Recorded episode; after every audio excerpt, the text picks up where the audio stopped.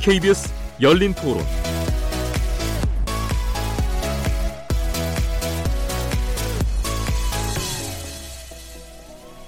안녕하십니까. 묻는다, 듣는다, 통한다. KBS 열린 토론 진행자 정준입니다.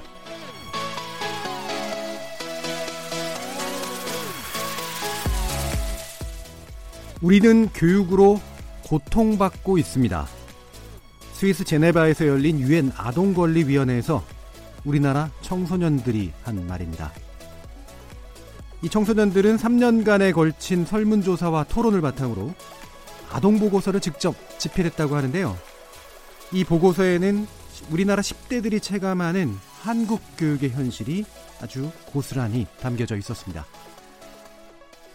이 청소년들은 이 보고서를 통해서 우리 사회에 어떤 이야기를 하고 싶었던 걸까요? 오늘 KBS 열린 토론 인물 토론에서는 유엔 찾은 아동들이라는 주제로 직접 당사자인 학생과 교육, 인권 전문가들과 함께 한국 교육 실태와 과제에 대해 얘기 나눠보도록 하겠습니다. 3월 8일 KBS 열린 토론 지금 시작합니다.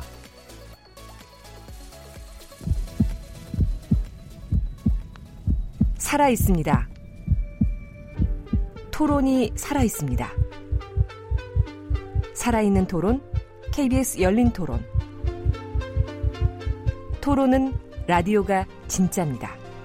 진짜 토론, KBS 열린 토론. KBS 열린 토론에서는 매주 금요일마다 화제 인물을 집중 탐구하는 시간을 갖고 있죠. 화제 인물을 모실 수 있는 상황이라면 인물 토론에 직접 초대해서 얘기를 나누고요. 또는 정치적으로 또 사회적으로 불가능한 상황이라면 인물 없는 인물 토론을 통해 다양한 시선으로 화제 인물을 분석해 보고 있습니다. 그래서 오늘은 인물 토론을 꾸며보려고 합니다. 직접 인물들이 나오셨습니다. 오프닝에서 얘기했듯이 오늘 인물 토론의 주인공은 한국 아동 보고서를 집필한 청소년 중 한 분이에요. 박소민 학생 나오셨습니다. 안녕하세요. 안녕하세요. 자, 그리고 오늘 함께 해주실 패널 분들 소개해 드리겠습니다. 먼저 박재원 아름다운 배움 소장 자리하셨습니다. 안녕하십니까? 네, 네 반갑습니다. 자, 그리고 이영애 숙명여대 심리치료대학원 교수 나오셨습니다. 안녕하세요. 네, 안녕하세요. 자, 또 정병수 국제아동인권센터 국장 함께 자리하셨습니다. 안녕하세요. 네, 안녕하세요. 자, 뭐 아시는 분들도 있고 뭐 이, 서로 익숙하시긴 하겠지만 한번 또 인사 나눠 주시죠. 네, 네, 네 반갑습니다. 네, 반갑습니다. 네, 부탁드리겠습니다. 자, 앞으로 100분간 한국 교육의 실태와 과제에 대해서 그리고 우리 청소년들 아동들이 겪고 있는 문제에 대해서 다양한 관점과 경험의 바탕을 둔 그런 이야기 나눠보도록 하겠습니다. KBS 열린 토론은 팟캐스트로도 들으실 수 있고요. 매일 새벽 1시에 재방송됩니다.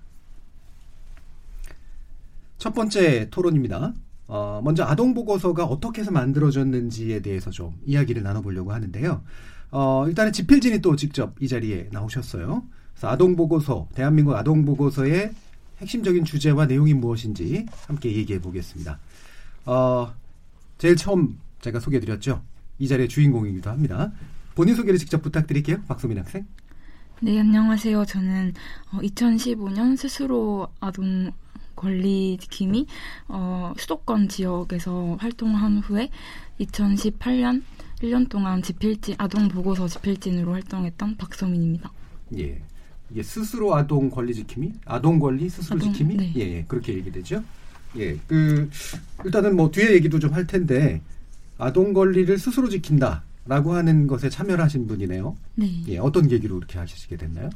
어, 사실 초등학교 5학년 때 초록우산 어린이 재단에서 음. 실시했던 어린이 권리에 대해서 어린이가 직접 연구하는 그린이 프로젝트라는 곳에서 연구원으로 활동을 했었는데 예. 연구원으로 활동하면서 제가 가정에서 차별이 일어나거나 음. 아니면 가정 속에서 침해되고 있는 아동 권리에 대한 어, 연구를 스스로 진행을 해보았고 그 연구 결과를 이제 공유하는 것이 뭔가 더 나은 사회를 만드는 데 도움이 될 것 같아서 예. 다양한 원탁 토론이나 아니면 포럼 같은 데 참여를 하다가 음. 어, 소로고산 측에서 이 활동을 소개해 주셔서 2015년부터 아동 권리를 스스로 지켜야 한다는 목적 아래에서 음. 활동하는 어, 활동을 1년 동안 수도권 지역 친구들과 함께 음. 하였습니다.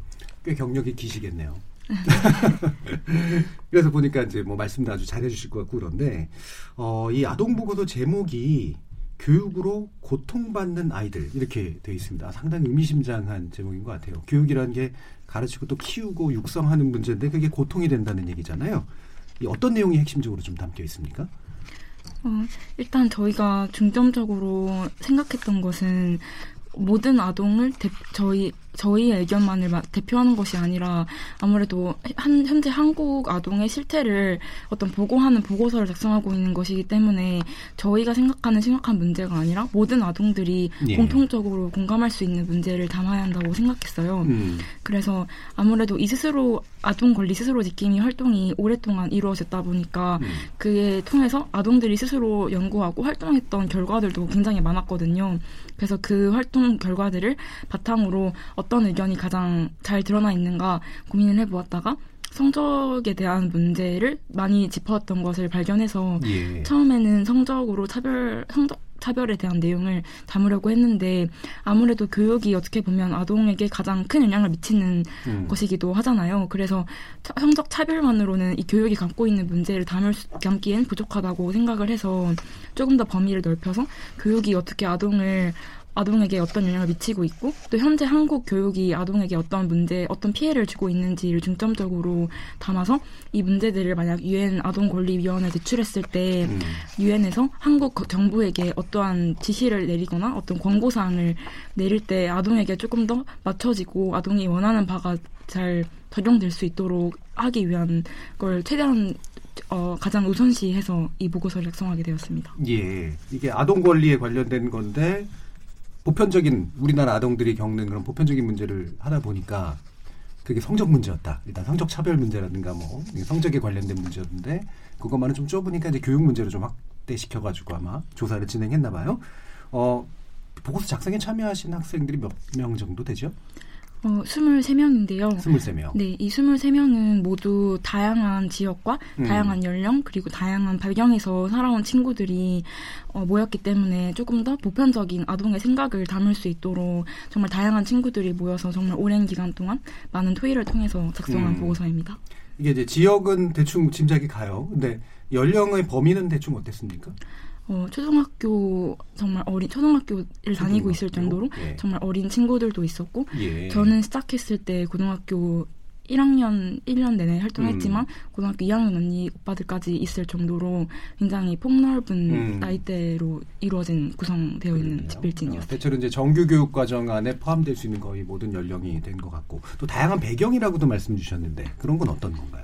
어, 사실 어, 수도권 지역 아동도 있고 예. 뭐 정말 제주도에 사는 친구들까지 있을 정도로 정말 많은 지역에 있는 친구들이 있었는데 관심 분야도 정말 달랐어요. 예. 제가 집필진을 통해서 친해진 언니 한 명은 어 정말 자신이 하고 싶은 일이 무엇인지 고민을 하다가 보육원에서 친구 아이 어린 아이들을 돌보는 게 좋다고 해서 음. 전문적으로 이 유아 교육 유아 보육원에서 일하는 데 있어서 어떤 정말 어린 아이들을 어떻게 가르치는지에 대해서 고민하고 싶다고 했던 언니도 있었고 저 같은 경우에는 어 해외에 나가서 어, 좀 경제나 경영과 같은 것들을 배우고 어, 배우고 싶은 목표도 있었고 음. 또 어떤 친구는 뭐 정말 춤추는 걸 너무 좋아하고 잘해서 댄스 팀으로 활동하고 있을 정도로 정말 다양한 관심사와 다양한 음. 배경에서 자란 친구들이 모인. 음. 방금 말씀한 거 들으면 주로는 이제 그 희망이나 관심사 이런 거에 관련된 다양성인 것 같은데 뭐 언뜻 짐작하기에는 예를 들면 가족 배경 같은 것도 있을 수 있을 것 같아요. 뭐 우리가 그걸 소득이라든가 뭐 이렇게 얘기하기는 좀 그렇겠지만 그런 부분의 다양성 같은 것도 좀 있었던가요? 어, 그건 저도 음. 잘 모르겠는데 아무래도 음, 그 소득 소득은 잘. 그러면 제가 좀 앞에, 예, 그거는 네. 제가 바로 또 정명수 네. 또 여쭤봐야 되겠네요. 어, 예. 사실 그런 부분에 대한 것, 음. 그러니까 어떻게 보면 우리가 같이 생활하면서 친해지다가 뭐 집이 몇 평이냐, 음. 소득순이 어떠냐, 부모의 직업이 어떠냐, 뭐 사실 이런 부분들에 대해서는 함께하는 지필진이 서로 얘기 나누거나 그런 거에 대한 것을 공유할 이유도 없고 예. 사실은 공동의 목적을 지녔기 때문에 그걸 잘 알지 못하고 그리고 사실 이 과정이 사실 4년 넘게 진행되는 과정인데 어떤 분들은 그럼 집이 좀 살아야지 이런 거 가능한 거 아니냐라고 생각하시는 예. 분도 있는데 이 과정에 있어서 모든 예산 하다못해 집 지방에서 올라오는 친구들 또 휠체어를 이용해야 되기 때문에 그런 거에 대한 추가적인 지원들 그리고 뭐 처음 시작했을 때 사실은 이제 그 청각장애 친구들도 있었는데 그런 부분에 발생할 수 있는 모든 예산에 대한 것은 저희 국제아동행센터와 유니세프 한국위원회 초록우산 어린이재단이 어, 이 기금을 모아서 진행했던 사업입니다. 그래서 뭐 그런 어느 지역에 살고 뭐 이런 배경 같은 부분에 대해서는 함께했던 집필진들이 어, 그렇게 자세하게 이야기할 이유도 없었고 알 이유도 없었던 것 같습니다. 서로는 물론 당연히 모르는 게 맞는 것 같은데 제가 뭐 사회과학자라서 그렇겠습니다만 아까 이제 대표성이라는 문제를 얘기를 했잖아요. 다양한 배경이라든가 이런 거. 그러려면 이 어느 정도 대표적인 목소리를 대변을 해야 되니까 이걸 조직하고 구성하신 또 측에서는 사실 나름 뒷배경에 대한 고려 같은 거 이런 게 있었을 것 같은데요. 음, 네, 뭐 특정하게 어, 그러니까 그거에서 제일 염두에 뒀던 것 중에 하나가 사실 지역이었고요. 예컨대 보고서 내용에도 담겨 있지만 농어촌 전형이라고 했을 때이 예. 농어촌 전형을 바라보는 시선이 음. 사실은 어, 읍면리어야 되는데 실질적으로 농어촌 지역에는 불구하고 동해 살고 있기 때문에 음. 거기서 배제된다던가 사실 예. 이런 부분들을 저희가 알고 느끼고 확인하기 위해서는 당연히 그 지역에 살고 있는 친구들 음. 그리고 그 친구들의 친구들이 함께 해야 되기 때문에 음. 어떤 뭐 경제적 수준이나 이런 거에 대해서 저희가 일일이 검토하거나 이럴 필요는 없었고 음. 그들이 지금 무엇을 고민하고 있고 어떤 일을 하는 어떤 것에 관심이 있는지가 저희한테 중요했기 때문에 사실 저희도 그런 부분에 대해서는 음. 어 이것이 뭐 저희가 뭐 경제 층위를 해서 상위 몇 퍼센트 몇 퍼센트 이런 걸 구분지어서 지필진을 구성할 이유는 없다라는 생각을 좀 했습니다. 뭐 과학적으로 한 건 아니다라고 그럼 받아들여도 되겠네요. 그렇죠. 이것이 예. 연구 논문이 아니기 때문에 예, 예. 저희가 뭐 표본 집단과 모집단 설계해서 할 이유까지는 음. 없는 것이고 중요한 것은 아동들의 생각과 현실에 대해서 어떻게 이 얘기를 담아내서 전달하느냐기 때문에 연구 보고서인 측면보다는 어, 실태에 대해서 당사자 스스로 그래서 저는 뭐 좀 어떻게 보면 센 표현일 수 있겠지만 이것은 교육 현실을 경험하고 있는 당사자들의 내부 고발을 위한 문건이라고도 바라볼 수 있지 않을까라는 생각을 하거든요. 음, 내부고발 뭐 당사자니까 당연히 내부 고발이 될 것 같고요. 그러면 이제 이게 이제 아동들에 의해서만 당연히 이제 진행되진 않았을 테고 방금 말씀하신 것처럼 여러 단체라든가 또 어른들의 어쨌든 도움이 필요한 그런 부분들이 있었을 거 아니에요. 아마 이 보고서에 이제 상당한 조력을 해주신 것으로 알고 있는데 어떻게 하시게 된 건가요? 어, 그러니까 처음 기획을 시작한 거는 저희가 2014년입니다. 그래서 사실은 유엔에서 정기적으로 각 나라의 아동 인권에 대한 상황을 보고하고 이제 심의하는 절차들이 있는데 그 주기가 보통 7년 정도 텀으로 이제 돌아오게 됩니다. 그래서 그때 다른 나라의 예를 보면은 이제 직접적으로 아동 당사자들의 목소리가 담긴 보고서들이 제출되는데 그러기 위해서는 사실 충분한 시간이 필요하다는 거죠. 왜냐면은 성인들이 담아서 하는 보고서도 제출될 수 있지만 실질적으로 아동들이 자신의 삶을 녹여내기 위해서는 뭐 연구자실 때더 아시겠지만 일종의 질적 연구적인 관점을 가져가기 위해서는 충분히 녹여내고 고민하고 그리고 나의 경험에서 더 나아가서 다른 친구들의 경험까지 담아낼 수 있어야 되기 때문에 시간이 많이 필요하다는 생각도 했고 그러기 위해서 이제 2014, 15, 16, 17 이렇게 진행이 된 부분이고요. 저희가 했던 것은 말 그대로 그냥 판을 까는 그런 역할이었고 지금 뭐 보고서도 앞에 가지고 계시지만 여기에 들어있는 한 단어 한 단어 그리고 폰트 그림 모든 건 다 직접 아동들이 논의해서 결정하고 또 설문조사나 모든 것도 다 직접 진행한 부분이어서 저희는 이런 것을 어, 서로 조율할 수 있도록 하는 장을 만들고 의견 조율이 필요할 때 지금 해주시는 것처럼 사회자의 역할 그 정도만 저희가 한 거라고 음. 생각하시면 될 것 같습니다. 그럼 이게 아까 질적 연구라는 말씀도 쓰셨는데 이제 어쨌든 설문조사도 하고 인터뷰도 진행을 했어요. 근데 이 판은 깔아주시고 그다음에 아이동들이 직접 이 부분을 논의하도록 했다라고 하셨는데 그게 뭐 제가 개입이라고까지 말하긴 그렇겠지만 네, 뭐그 그 정도는 아니신 것 같으니까 이게 어느 정도 이렇게 잘 가이드를 하시려면 그것도 그렇게 쉽지는 않았을 것 같거든요. 무조건 판을 깐다고 되는 문제는 아니기 때문에 음. 어떠셨나요?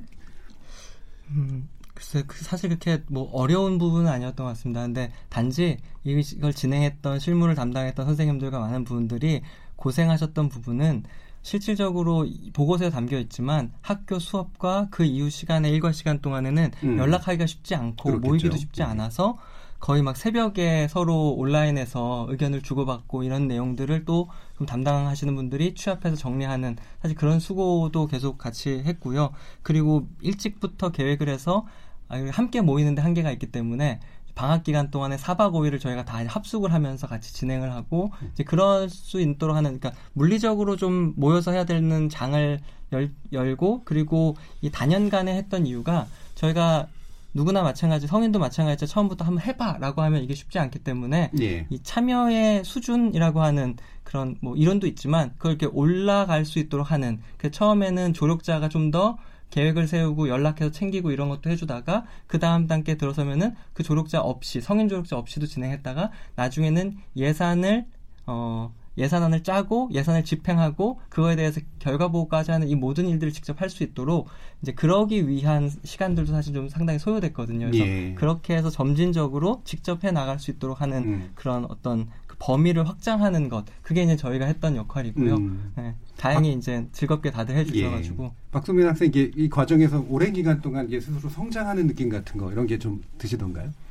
네, 사실 음. 어, 혼자 뭔가 보고서를 쓰거나 혼자 연구를 한 경험은 있었지만 이렇게 정말 이렇게 많은 친구들이 모여서 하나의 보고서를 쓴다는 게 사실 쉽지 않은 일이었거든요. 많은 친구들의 의견을 공유하고 또 그 속에서도 저희가 정말 핵심을 담고 있는지 저희가 논지에서 벗어난 건 아닌지 너무 우리 생각만 얘기하는 건 아닌지 여러 음. 가지 생각들을 공유했어야 했기 때문에 어려운 부분이 있었는데 어 사실 친구들이랑 좀 1년 동안 아무래도 같이 생활하고 토의하면서 만든 보고서여서 나중에는 정말 서로 말하지 않아도 잘 음. 하게 되고 또 저희가 직접 뭔가 추후 활동도 계획할 정도로 음. 많은 친구들도 다 같이 성장했다는 걸 느낄 음. 수 있었어요.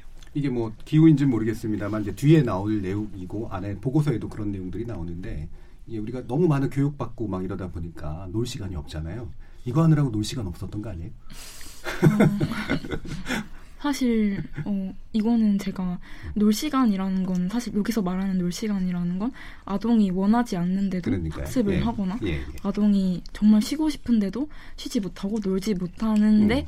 놀지 못하는 것이 바로 적은 음. 노는 시간이잖아요. 근데 아무래도 제가 이 활동에 참여했던 거는 저의 오로, 오로지 저의 자발적인 음. 참여였고 이 활동에 대해서 알아본 것도 저였기 때문에 사실 제가 원해서 한 활동이라 이게 제 놀 시간을 방해한다든지 제가 쉴 수 있고 다른 데로 사용할 수 있는 시간인데 이게 제 시간을 잡아먹는다 이런다고 생각하진 않았던 것 같아요. 음, 그렇죠. 공부와 놀이의 대입, 대립이 아니라 자발과 비자발의 문제 이게 아마 좀 더 핵심적인 얘기인 것 같아요. 자 그러면 우리 두 분 전문가 선생님들께도 아마 좀 여쭤야 될 것 같은데 어, 이 보고서 보고서를 또 많이 보셨을 텐데요. 어, 여기에 보면 아이들이 이런 말을 해요. 우리는 벼랑 끝에 서 있다. 교육으로 교통받고 있다. 참 가슴 아픈 말인데 어, 직접 이런 식의 일들에 관여해 보시는 그런 전문가로서 보시기에 이런 식의 인식들 충분히 공감하고 또 같이 좀 생각하실 만한 그런 부분이 있으신다고 느끼시나요? 일단 박지원 소장님께 한번 여쭤볼까요? 네, 저는 이제 지금은 교육시민단체에서 활동을 하고 있지만 예. 어, 대치동에서 어, 사교육 현장에 오랫동안 아, 네, 네. 직접 이제 예, 이 보고서에 담겨 있는 어떻게 보면 이 학습 고통이라고도 저는 얘기를 하는데요. 음. 공부 노동 또는 장시간 저질 공부 노동 뭐 이런 현장에서 직접 고통받고 있는 아이들을 매일 만났죠. 예. 음, 아주 많이 만났고요. 고통을 주시진 않으셨나요? 네. 사실은 이제 그 고통을 너무 많이 봐서 예. 그 고통이 제 마음속에 쌓인 것 같아요. 예. 그래서 사실은 거기 음. 참 개인적으로 이렇게 이 자본주의 사회에서 잘 살기에는 아주 좋은 환경이거든요. 예. 어, 전문성이 있으면 음. 돈 벌기 좋죠. 음. 음. 많은 부모님들이 스스로 공부하는 능력을 빼앗고 나서 스스로 공부하지 못하니까 음. 공부를 대신 시켜달라고 줄 서거든요. 예. 네, 이제 근데 아이들의 고통이 제 마음속에 조금씩 쌓였던 것 같아요. 음. 네, 그것이 결국 이제 제 인생 진로에도 큰 영향을 미쳐서 어, 저는 이제 아까 잠깐 눈물이 났는데 아동 권리 스스로 지킴이. 예. 사실 아동은 이제 사회나 부모가 학교가 이제 그 권리를 지켜줘야 되는데 기본적으로 그래야죠. 예, 그렇죠. 예. 근데 이제 스스로 지켜야 될 만큼 우리 음. 상황이 예, 아동들에게 아주 열악하다라는 것을 단적으로 보여주는 그런 이제 이름이라는 생각이 들어서 약간 좀 울컥했는데 음. 뭐 저는 지금도 사실은 대치동에 있는 아이들을 에, 그 대치동 아이들이라는 것이 어떻게 보면 이 인권 보고서에 담겨 있는 어, 우리나라 학생들이 공부 때문에 겪게 되는 고통을 상징적으로 그렇죠. 보여주는 네. 학생들인 것 같은데 예, 그 학생들 생각하면 지금도 예, 마음이 짠합니다. 예. 말씀 중에 진짜로 이렇게 눈시울도 붉어지시고 이 고통이 이렇게 보통 고통을 전가시키는데 고통을 같이 느끼시는 그런 상태가 되신 것 같아요. 어, 우리 이영애 교수님께서 어떻게 보시나요? 저는 사실 이제 이런 자리 자체가 좀 가슴 벅찬 게 있습니다. 그러니까, 그러니까 어, 저희가 이제 숙대 아동복지학과의 그 교수님 중에 이제 이재현 교수님이라는 분이 계시는데요. 예. 96년에 처음으로 아동 권리 학회라는 거를 만드셨어요. 음. 그리고 거기에 이제 지금 인권위원장이셨던 이양희 교수님 뭐 많은 분들이 창립 그 발기인으로 한 50분 정도 참여하셔서 하셨던 게 있는데 그때 표어가 뭐였냐면 우리들의 이야기를 들어주세요. 아이들의 이야기를 들어주세요 였거든요. 그래서 이제 그런 것들을 하면 그게 벌써 23년 전의 일이에요. 음. 그러면서 그때 처음으로 이게 시작이 되고 그리고 또 그때 이제 우리가 학회를 하면서 그땐 제가 학생이었죠. 그때는 학생이었고, 네, 예, 학생이었고, 예. 예, 예. 그래서 그때 처음으로 아이들을 초대해서 예. 아이들의 목소리를 들어보자서 와 그런 어떻게 그런 생각을 막 음. 저희가 그랬었거든요. 근데 세상에 이제는 학생들이 자기 어쨌건 우리가 지켜주지 못해서 좀 미안하긴 하지만 스스로 지키겠다고 어쨌건 이런 보고서도 만들고 또 유엔도 가고 아 이런 일들이 시각이 이렇게 많이 변했구나. 이거는 정말 제가 96년에 음. 그 학생으로 있었던 그 시대에서 23년이 지나고서 어쨌건 이런 움직임이 있다는 것 자체가 마음으로는 좀 벅찬 마음이 사실은 좀 있습니다. 근데 저도 사실은 이제 임상 현장에서 예. 아주 오랜 시간 동안 아이들을 만나고 상담을 해왔어요. 그래서 저는 또 압구정에 있었습니다. 음. 상담센터가. 네, 지금은 이제 학교를 제가 자리를 예. 옮겨서 이제는 더 이상 이제 그 압구정에 나가서 상담을 하고 있지는 않지만 그러니 얼마나 지금 말씀하신 학습 고통 뭐 이런 것들로 어려움을 겪고 있는 아이들을 정말로 많이 만났어요. 예. 많이 만났고 그리고 또 아이들이 그것 때문에 얼마나 힘든지 이제 그런 얘기들 많이 했는데 지금 고통 이렇게 이야기하시는 걸 보니까 고통은 어쨌건 과도할 때 생기는 것 같아요. 음. 그 다음에 지금 아까 놀이에 대한 개념을 좀 말씀하셨잖아요. 네. 제가 이제 놀이에 대한 것도 뭐 음. 나중에 또 혹시 말씀드릴 음. 수 있으면 더 말씀드리겠지만 굉장히 아까 핵심적인 이야기가 나왔던 네. 것 같거든요. 그러니까 공부와 놀이가 대치가 되는 게 아니고 자발과 비자발 네. 이 부분인데 어쨌건 개인의 의사가 무시가 되고 자율성이 많이 훼손이 되기 때문에 고통스럽게 느끼고 음. 빠져나갈 수 없기 때문에 고통으로 느끼는 것 같아요. 문제 그렇죠. 해결 능력이 없기 음. 때문에. 그래서 이제 이런 것들이 어쨌건 그 부모님들이 성취지향적으로 아이들에 대한 기대가 자꾸 점점 높아지는 이런 사회에서 어쨌건 아이들이 헤어나올 수 없는 이런 어려움 가운데 많이 노출이 되어 있겠구나 하는 생각이 좀 들기는 합니다. 그리고 제가 만났던 많은 아이들은 특히나 이제 학습의 메카에 있었으니까요. 예. 그러니까 뭐 수학 같은 경우나 이런 선행이 너무 많이 돼가지고 그렇죠. 네. 그러니까 초등학생인데 고등 고등학교 수학까지를 세 번을 선행을 음. 하는 거예요. 그래서 막상 이 아이가 중학생이 되면은 교과 과정이 바뀌어 있는 겁니다. 그래가지고 와서 한탄을 하며 역설적인 예, 네. 한탄을 하며 예, 교과 음. 과정이 바뀌었다. 난왜 음. 공부했느냐, 막 이제 음. 이런 이야기 있어서 아, 지금 이야기하시는 그런 부분들은 충분히 이제 우리 한국 사회에서 어떻게 우리가 좀 방법을 찾을까 이런 것들 좀 같이 고민해봤으면 좋겠다는 생각이 듭니다. 예. 네. 이 아동보호세 관련된 또 내용들은 우리 좀좀더 이제 심도 있게 다시 한번 좀 말씀을 나눌 거고요. 어. 아까 좀 이렇게 우리 박소민 선생님께 여쭤보고 싶었던 것 중에 또 하나가 뭐냐면 직접 진행하시면서 이제 인터뷰를 하셨잖아요. 그때 이제 기억에 남는 인터뷰들이 좀 있을 것 같은데 어떤 게 있었나요? 어, 사실 뭐 교육으로 고통받는 아동이라고 하면 저희가 주로 생각하는 게 과도한 교육이라든지 아니면 놀 시간이 없다 이런 부분도 있지만 사실 그 부분 말고도 교육으로 고통받는 아동의 그 종류와 그 고통이 정말 다양하거든요. 음. 예를 들어서 어, 성적 성적으로 인해서 차별을 받는다든지 성적으로 인해서 자기가 집회에 참여하거나 대자보를 부착하는 데 있어서 차별을 받는다든지 아니면 어, 성적 교육을 받고 싶지만 자기가 농어촌 지역에, 지역에 살고 있어서 아니면 다양한 사회적 취약계층에 있기 때문에 그런 교육의 기회를 누릴 수 없다든지 이런 다양한 고통이 있는데 사실 저는 지금까지만 해도 교육으로 고통받는다고 하면 정말 단순히 그런 대치동이나 아까 말씀하신 것처럼 압구정에서 정말 과도한 교육으로 고통받는 친구들에 대해서만 생각해 봤는데 그런 사회적 취약계층에서 그 교육의 기회에 멀어져 있는 친구들에 대해선 정말 진지하게 생각해 본 적이 없다는 걸 느꼈거든요. 예. 그래서 그런 부분에 대한 인터뷰도 정말 인상 음. 깊었고 또 교육 성적 때문에 성적 자신의 성적이 뭐 등수가 전 학교에 공개가 돼서 자신의 어떤 예. 권리가 침해된다는 부분 아니면 성적 순으로 자리를 배치를 한다던가 성적 순으로 교내 대회에 나갈 수 있는 기회에 차별을 둔다던가 이런 것들도 사실 제가 몰랐던 부분이어서 정말 제가 저도 심각하게 생각하고 있는 부분이었지만 훨씬 더 아동이 음. 교육에 인해서 다양하고 또 심각한 고통을 받고 있다는 것을 느꼈어요. 예. 막 그 얘기하니까 저도 생각나는 저 고등학교 때 매달 자리 바뀌었어요. 성, 석차로. 그래서 맨 앞에부터 이렇게 자리 석차로 채워나가는 그런 끔찍한 비, 반인권적인 어, 그런 학교에 다녔었습니다. 어딘지 밝히지 않겠습니다.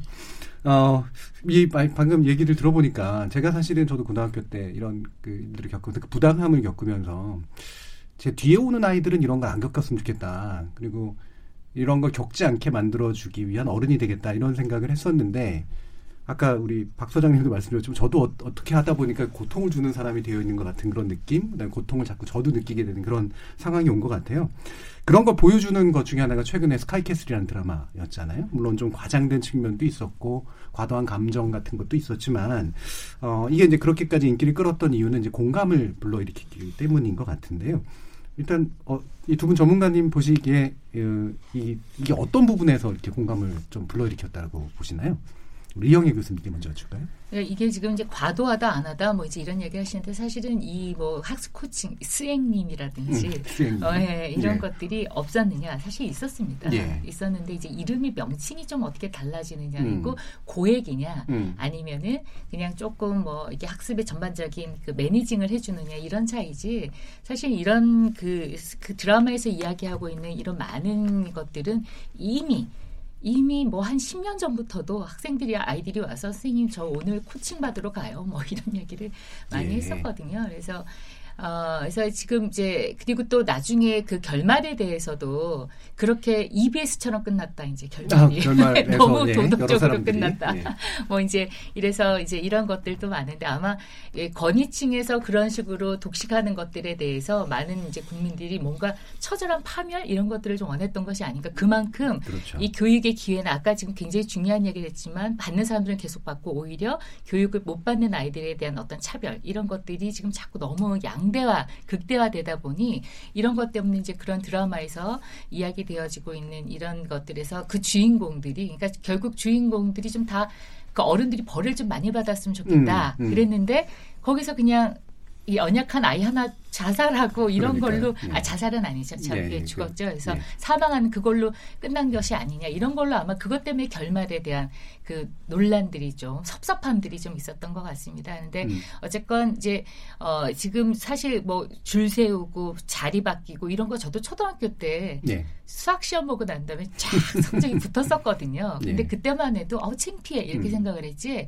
이게 문제야 이렇게 생각을 안 했던 것 같습니다. 근데 이제 인권이나 뭐나 그리고 스카이 캐스트라든지 이런 것들이 어쨌건 좀 긍정적인 측면은 이것이 진짜 문제다. 이것이 진짜 인간을 존중하지 않고 사람을 사람답게 대하지 않는 그런 문제다. 이렇게 하는 문제의식을 던져줬다는 것에 예. 일단 가장 좀 방점을 찍어야 되지 않을까 예. 예, 이렇게 그렇죠. 생각이 듭니다. 사실 현존하는 현실이었는데 네, 그게 네. 이제 드러나게 만든 네, 부각되게 네. 만든 케이스였죠.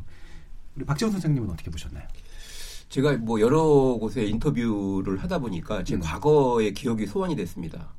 제가 원조 코디였더라고요. 음, 아까 말씀하신 거 그랬을 네, 것 같아요. 네, 제가 80년대 네. 중후반에 에, 사실 테헤란로를 기준으로 태북 테남으로 나누는 그런 어, 게 있거든요. 예. 그 대치동은 사실 중산층 거주 지역이고 음. 태북이라고 보통 얘기하는 압구정, 청담동, 예. 신사동.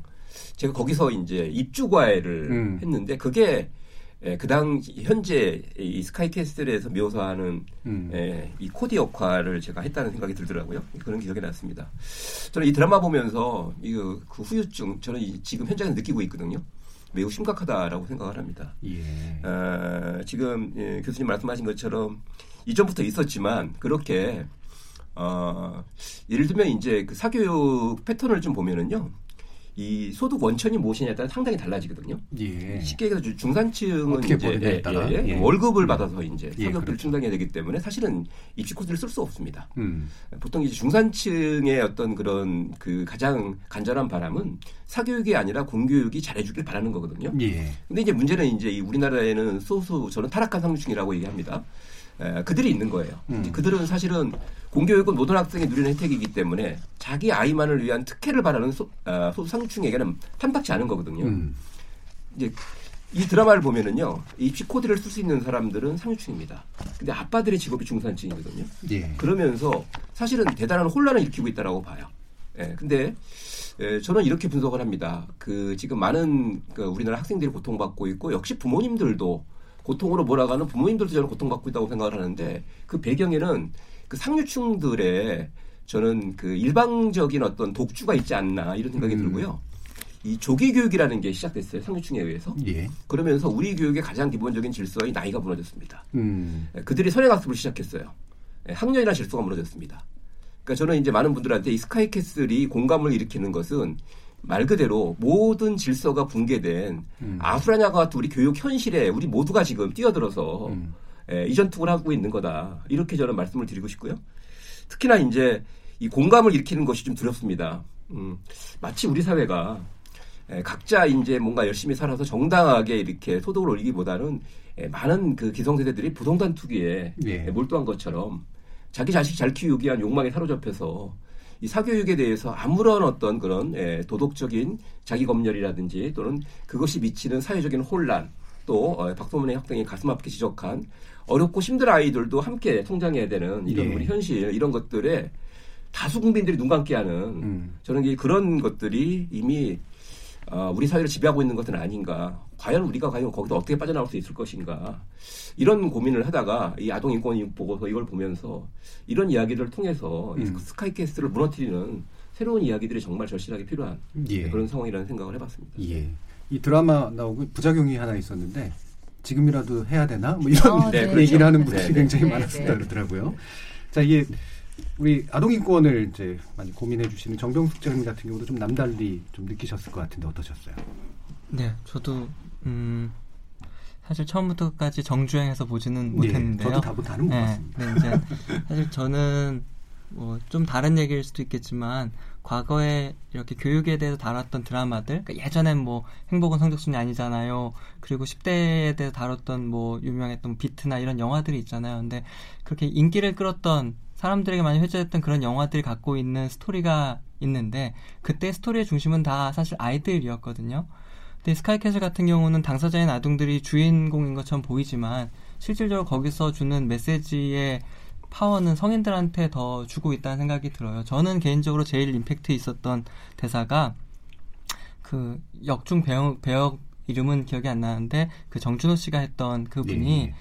어, 나중에 자기 어머니한테 내가 엄마 50인데 인생을 내가 어떻게 사는지 모르겠다라고 하면서 했던 제가 기억에 남는 게 엄마 나 그냥 엄마 아들 하면 안 돼요 음. 라는 얘기를 합니다.